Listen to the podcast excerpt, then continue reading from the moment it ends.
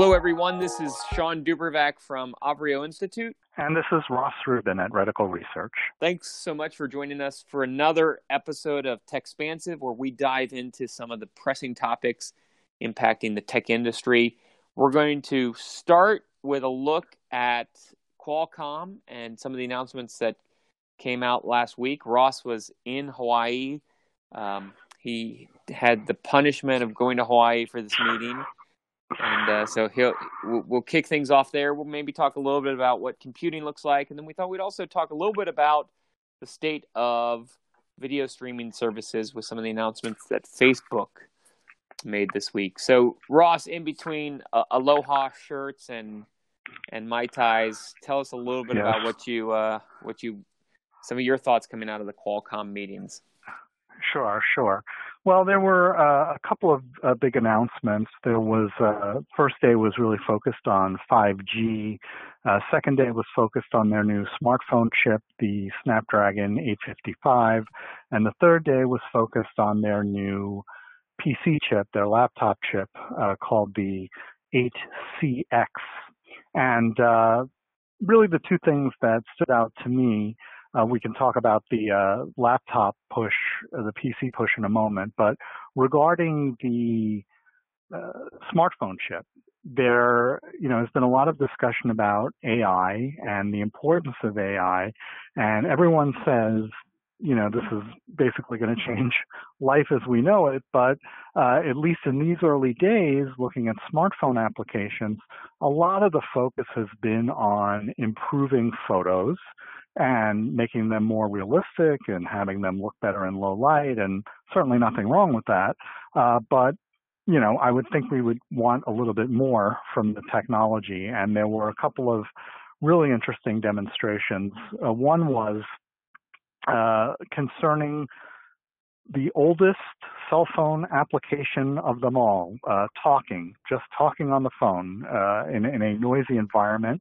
And of course, we've had noise cancellation uh, technologies for many years that have that use uh, multiple microphones to screen out background noise. But uh, there was one uh, demonstration of a, a, startup that is using AI to really detect uh, what the voice is on the phone and screen out all the other background noise, even if you're in a, a crowded airport or at a ball game or something like that. It was uh, very impressive far more effective than any noise cancellation that I have ever used because really all that kind of does is muffle out the uh, the background noise where this essentially eliminated it. I mean, it really isolated the voice. So this to me is a, an example of uh, an application that just about anyone who uses a phone uh, could take advantage of, right? We, we've all been in that situation where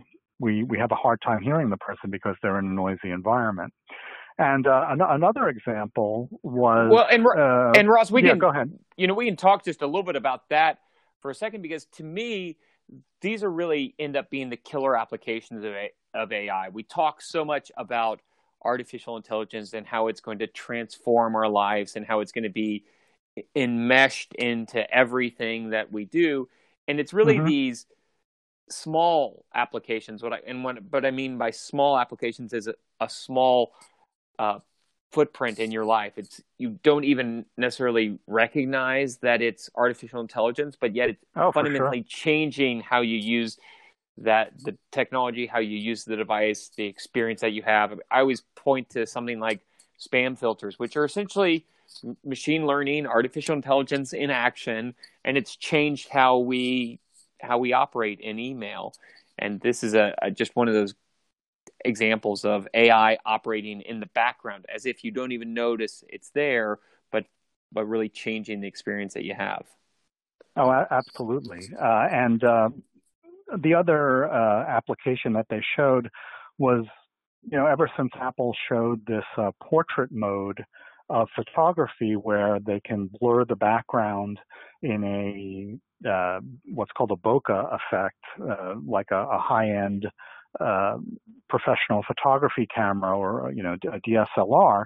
Uh, there's been a, a, lot of focus on different ways to produce these effects, and the uh, another demonstration showed how uh, using only one camera, you could have uh, high resolution, high definition video, and have uh, someone uh, dancing around in front of a background and bring in that, change out that background at will. Not only that, but you could take, say, uh, someone's hair and change their change its color uh, on the fly, you know, as they're moving around and and you see the the hair just sort of you know bouncing around in the breeze.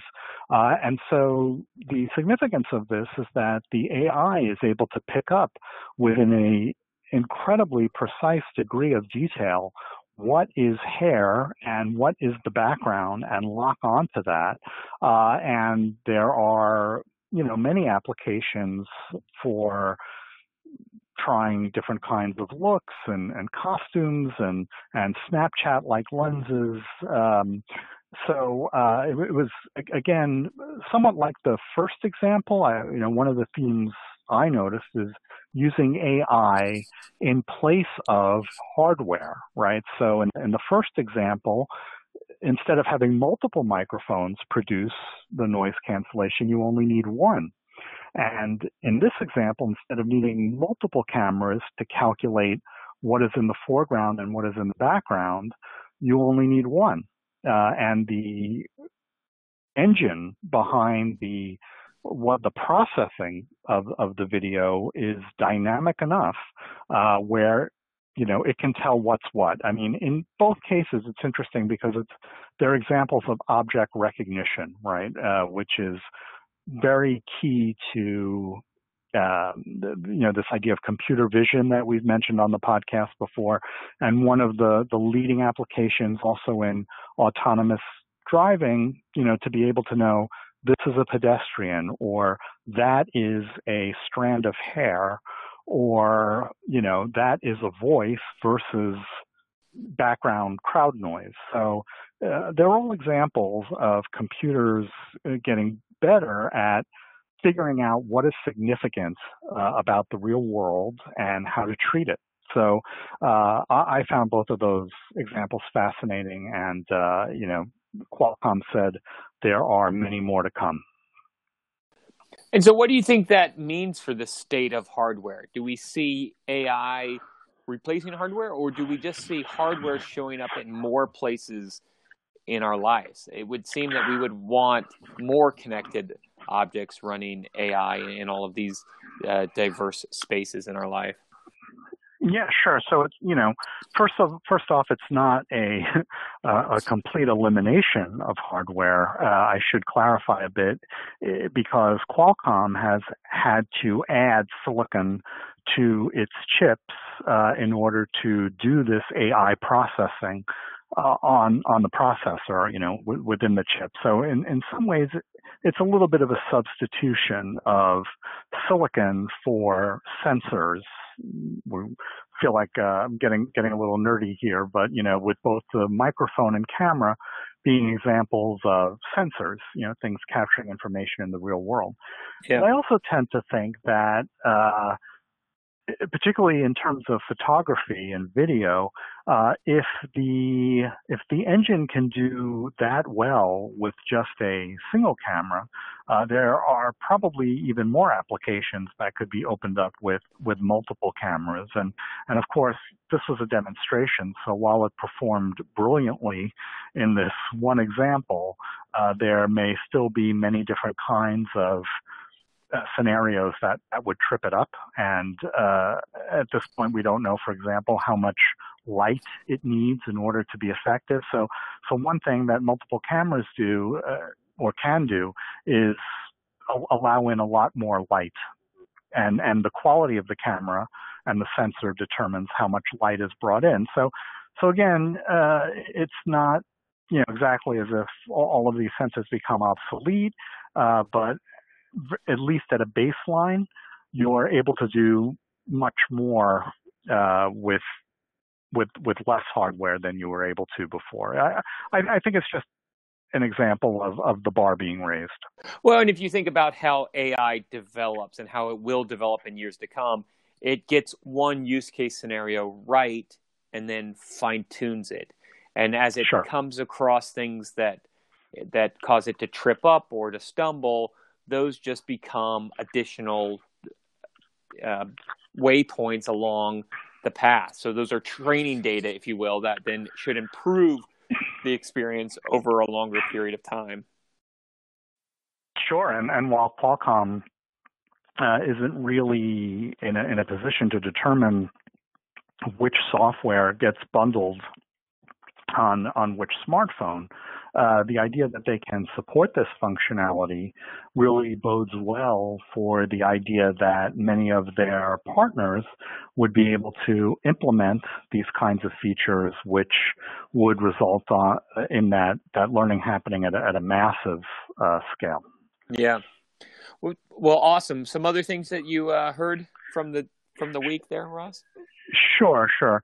Uh, so on the 5G front, you know, just seeing that uh, we're, we're going to be seeing a lot of launches uh, in the first half of of next year, uh, with I think a lot of carriers actually moving to commercial deployments or really, you know, getting into an average consumer's hands uh, probably more realistically in, in 2020. Uh, but I also thought that the uh, laptop announcement was very interesting because unlike in the smartphone space where Qualcomm has uh, had a, a, very strong position, they are clearly the challenger uh, in, in, the laptop space, and they've they've rolled out a, a, few machines, and they announced this new high performance chip, which is, is based on this new smartphone chip, uh, and they continue to tout the benefits of it uh, being very long, of it offering very long battery life, of it offering LTE connectivity, of it enabling these very thin and light laptops. Uh, and in speaking with some of the executives there, it seems that they see a strong proposition in growth economies and developing economies where PC penetration is very low, uh, and there are financing opportunities for for smartphones. And so, you know, the idea becomes, well, if there are financing opportunities for smartphones, would those would that same channel, would those same channels uh, work for PCs? And uh, you know, particularly for for smaller businesses uh, to digitize processes that uh, many business processes that you know we likely uh, take for granted as happening on on PCs uh, in in the U.S. and to me, you know, it struck me as as kind of a supply side argument very much.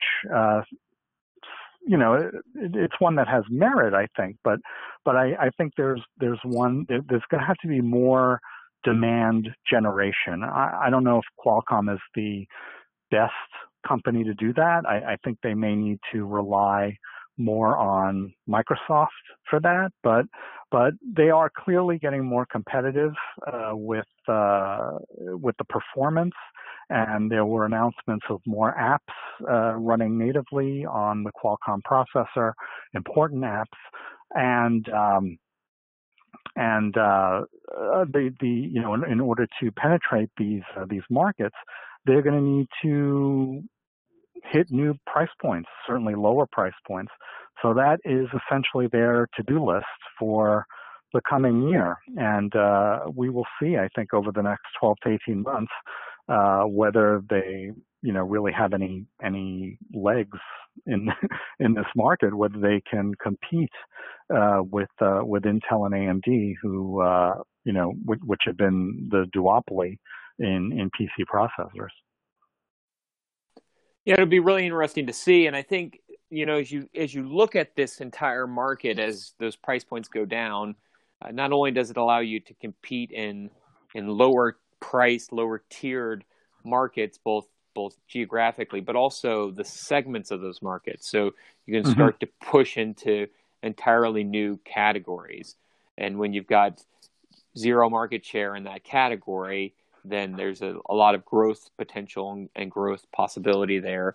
And also, I think you see the consumer moving in that direction now. So as the the technology of the smartphone becomes less expensive, we can push it into other devices. And then, and that's going back to the 5G conversation. Will be interesting to see how 5G ties into some of those things, how how cellular plays into those things.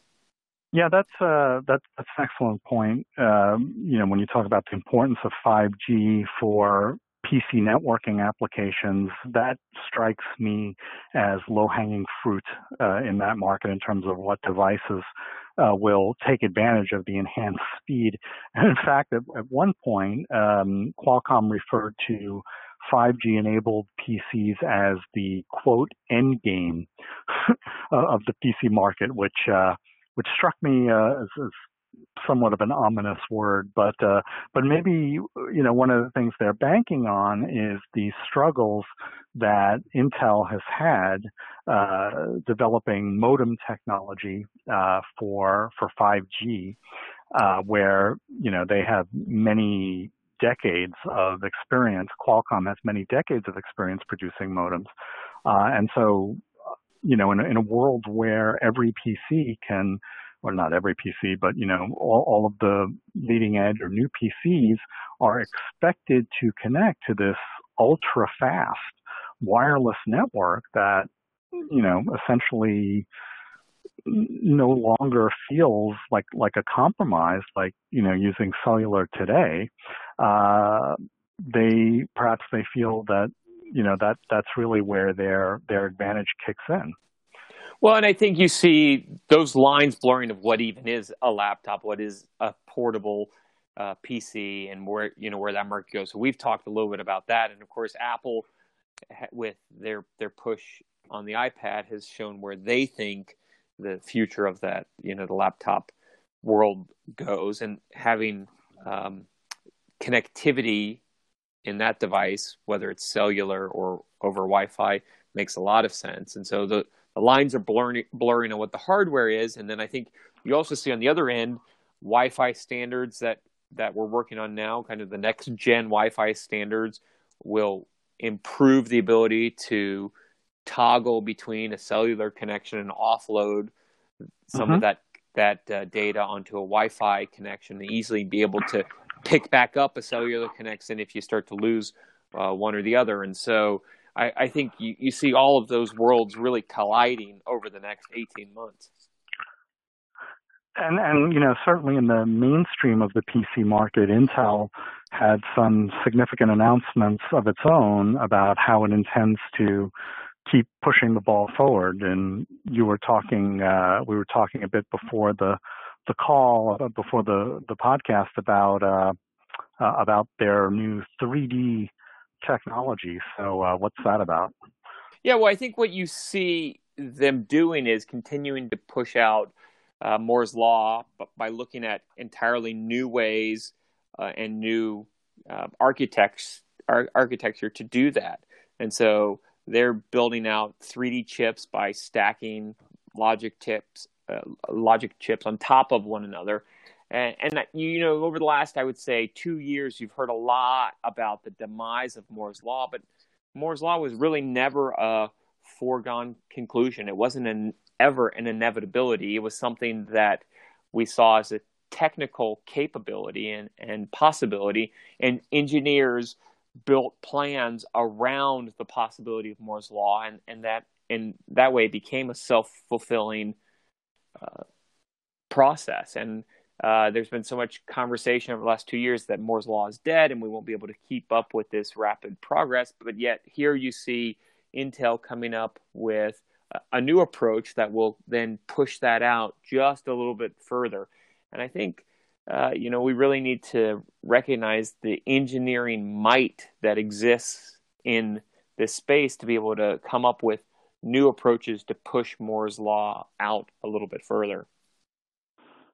Yeah, uh, you know, we've uh, talked a bit about quantum computing, and that is certainly a uh, next generational leap in capability. But the issue is uh, having it scale and work on more traditional kinds of um, uh, of computing problems, whereas uh, quantum computing is really geared more toward things that uh, problems that that involve uh, multiple uh, data sets and, and, a high number of variable scenarios uh, that can be worked on in, in parallel. Uh, and uh, IBM, I know, is is working on different kinds of um, business applications for for quantum computing, and they've also done a lot of work with a material called graphene, which comes up a lot in, in talking about something that may replace silicon as the uh, the way to keep Moore's law going. Yeah, and so you have, I think, a really interesting dynamic where there are areas where you still need to push Moore's law. I mean, you point out quantum computing where that makes a lot of sense. And I would argue some of the conversation over the last couple of years was, well, do we really need Moore's law when we're starting to do things in a, a mobile hmm. environment. Mm. We're starting to do things more with our phone. Our laptops seem sufficient. Our tablets seem sufficient. So, do we really need to push this out? Um, and is is the demand there from the end market? And so, there is this entire enterprise market that might be able to take uh, full advantage of quantum computing and, and parallel processing to uh, to really cause demand to, be there to push that out a little bit further. And we, we were talking before we jumped on the call and started recording it of how you know, CES in 2019 in January in a month could really have a lot of really interesting computing storylines. You've got Intel, you've got Qualcomm, both companies we've talked about. Then you also have IBM and, and AMD both giving keynotes and pu- pushing out their narrative. So there could be a lot of really interesting hardware storylines that are building out over the next month. Yeah, and, and uh, this idea about you know what are the killer applications, I, I did want to just uh, put in a, a quick uh, note about 5G, which is that today one of the applications that is expected to continue to drive more and more wireless volume, and you know certainly driving a lot of it today is video. Uh, and uh, we've spoken a bit before about you know the moves of many of the big ecosystem players uh, into video, and this week uh, there were reports that uh, Facebook is going to be stepping up its uh, its watch feature, which is kind of like their YouTube competitor. And uh, Sean, you, you had some thoughts about, you know, what is the competitive dynamic here, and what what do we learn? How many how many player? I, we've spoken before about how many players this market can support. So, you know, what do you think, if anything, Facebook brings to to this table? Well, we saw Facebook pushing in a couple of different directions. One is rolling it out globally, so they're pushing it out uh, across wider geography, and then also you rumors and stories of them in talks with HBO, Showtime, and others to get their content on the Watch platform. So you could sell subscriptions, and people would turn to Facebook Watch in order to consume some of this traditional content. And it, I think it really opens up the question of what does the in state look like? You've seen companies like Netflix and Amazon push into original content in order to differentiate themselves from the competitors. You now see Facebook trying to make a, a bigger push into video experience. Uh, Apple is always rumored to be pushing into this space and starting with, if you will, the the broad, generally available portfolio of content, and then over time, it would seem that both of these will end up pushing into uh, original content. We talked in a previous episode about how YouTube is pulling back from some of that. Uh, and so you have an interesting friction, I think, that, that's starting to form in there of what does the end state of these platforms look like? Do they look very similar or do they look very different in that all they're really focused on is original content a few years out from now? Right. And then you kind of get this long tail scenario, which I think we're already starting to see where, you know, Netflix, of course, uh, is the uh, market share leader, and then a lot of people get Prime Video primarily because they're an Amazon Prime customer. Uh, and, and then there's, you know, this long tail of, of niche services and niche programming, uh, services like Vevo for videos and Qello for, uh, for concerts and, um, uh, there are, you know, retro stations and, and, you know, special language programming and it, you know, just, uh, goes on and on. I think we see some of that for music too, but I, I think Facebook in the near term, what is the, you know, one of the biggest uh, expenses, you know, biggest challenges of being in this business, it's customer acquisition, right? And uh, people are spending so much time uh, interacting with Facebook, or or at least their older demographic is is probably, and we you know we've talked a lot about Instagram in the past, uh, but their traditional audience of, of the main service is, is probably at that premium, you know, a lot of them are at that premium video service buying age. Uh, and, and so Facebook, I think, has, in some respects, a great opportunity to market these services. And uh, arguably, nobody knows more about you know your your likes and dislikes and uh, you know emotional state at, at any given time uh, than uh, than Facebook.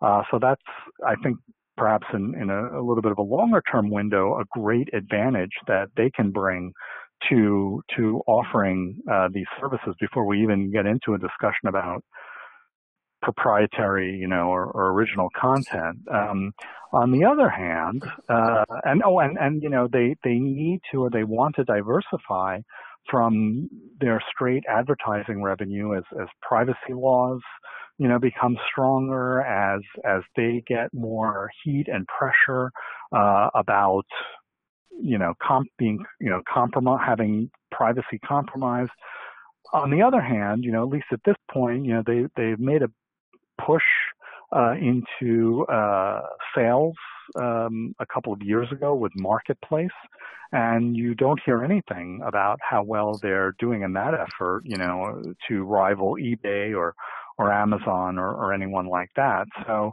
they, I, I think they're feeling out opportunities to diversify from the core social networking, ad supported social networking business.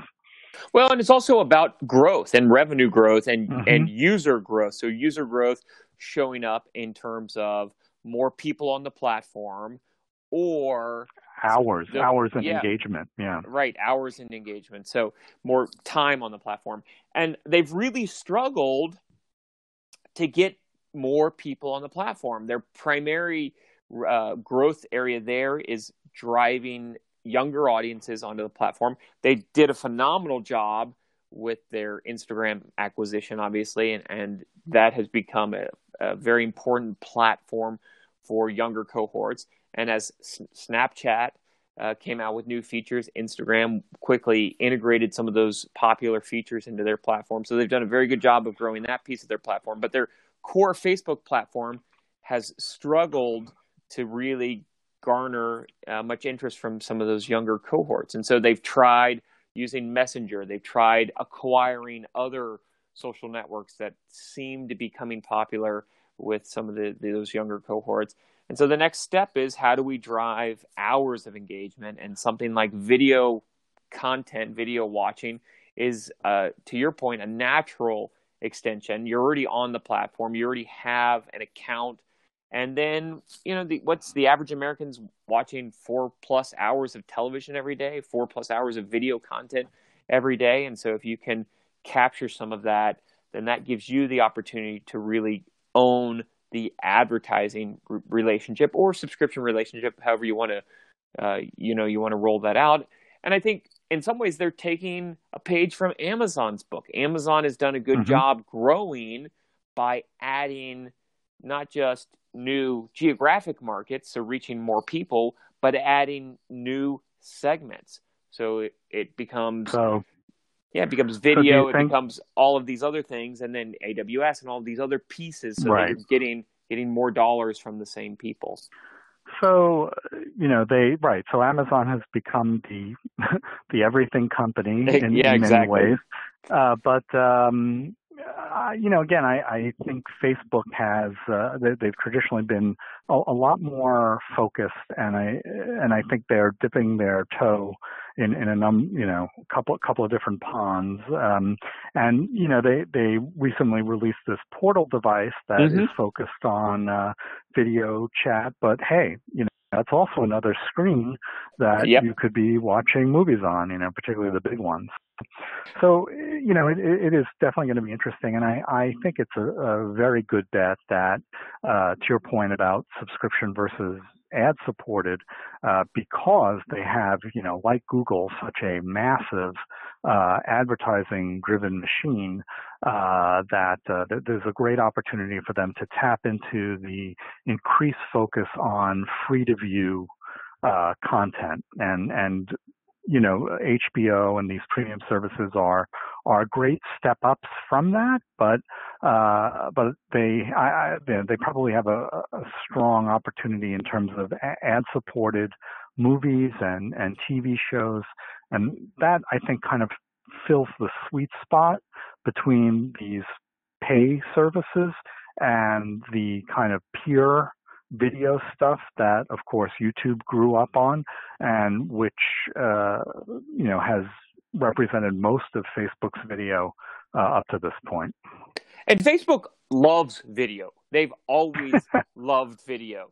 You can go back several summers ago when there was the, you know, ice bucket challenge and how those videos yes. w- were everything on Facebook. That that was because Facebook made a concerted effort to promote videos in the feed, and so we, you saw it everywhere. And so they've always been attracted to video on the platform, and you see it on Facebook. You always also see it in Instagram and how they might curate video on that platform as well. So it's something that is, I would argue, one of their core interests. And so it's something that's going to uh, stay top of mind for them, and we're going to see a lot more experiments. Uh, I think from Facebook over the next couple of years of how to drive more video onto the platform, and then keep individuals on the platform longer, bring more engagement on the platform. I wonder if, if they could do it all over again, if they wish they could have acquired YouTube, if they if they would have uh, paid a premium above what Google paid. I think it was six billion back in the day, and uh, you know the, these days with with valuations being what they are, uh, seems seems like a incredible bargain given that uh, YouTube has really become the engine of Google's video advertising, and and of course you know, I'm not going to say that Facebook doesn't have any uh, inherent core interest in it. I, I, think you made a strong case uh, as to why they do, but you know, the other part of that is that they face a, a strong competitive threat from uh, from YouTube uh, on the video front, and so they, I think, I, I would argue that they have some catching up to do there, especially in the younger cohort. And so, if you look right. at the the type of people that are watching the YouTube influencers and watching the gamers. Yeah. I would argue Twitch it was a fabulous purchase by Amazon, and that's going to be a yeah. platform that will continue to grow because you have this younger cohort who are tuning in to watch eh, outrageous videos on YouTube or streaming gaming on Twitch, and that is a social network to them, and so they can right. inter- interact, and it becomes information that they need to be relevant among their peer set, to be relevant at school. And Facebook doesn't really have that. They've done a good job of providing information that adults might feel like they need to be relevant within their communities. Mm-hmm. Um, and, and, you know, catching those big announce, announcements from your friends and families uh, so that you can call on their birthdays or that you you know know if somebody's passed away and you can offer your condolences. Those type right. of big announcements are on facebook. And so people I, I, think adults still gravitate towards facebook to make sure they're aware of some of those big announcements. But that's not the market for kids. They want to be able to be relevant among their peer set and that relevancy is taking place on twitch and youtube and and on video services. So did you so, see it on Netflix? I, Did you see it on Amazon Prime? Those type of places. So I, I, I think you, you know, that raises an interesting question, which is, do these video services, you know, for Facebook to compete, does the does does its video offering, you know, if you will, have to be uh, a separate destination, right? I mean, you know, we've mentioned Instagram many times, uh, the success that it has achieved perhaps in part because it is not Facebook. You know, it is uh, uh, something that lives outside it, and YouTube, you know, is a destination, and Twitch is a destination.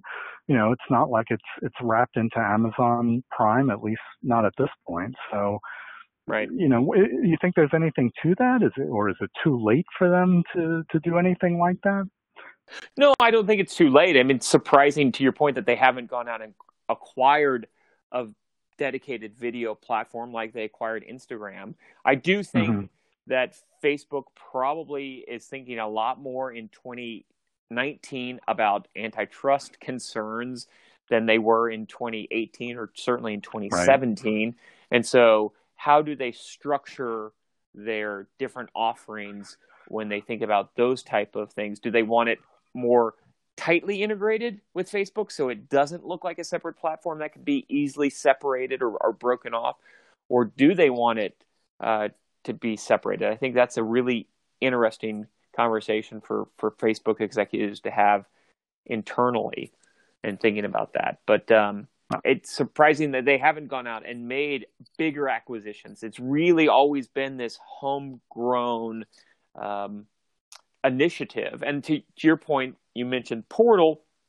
That's a desire to get in and own not just the software experience, but also the hardware experience. So feeling like mm-hmm. maybe that's been the big differentiator. Maybe we, we can, if we own the hardware, then we can have tighter integration like an Apple model, and that will drive people onto the, the platform. So and and also like um, like Amazon, you know, Facebook is a company that didn't didn't really you know uh, really failed to have a have a big impact in the mobile hardware market. So arguably turning its attention more toward the uh, more toward the home.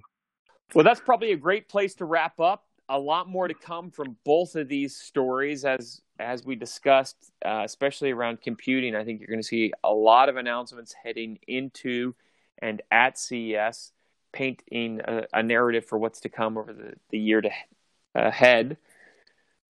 Uh, I, again, I'm Sean Dubravac. You can follow me on Twitter at Sean Dubravac. And uh, I'm Ross Rubin with Reticle Research, and you can find me on Twitter at Ross Rubin. And that's when Ross is not in Hawaii. Um, when I'm not in Hawaii, I'm on Twitter. Yeah. Sometimes at the same time. Yeah, when I'm lucky. So we thank you for joining us for this episode of Techspansive and tune in next week where we'll bring more insights for the world of tech.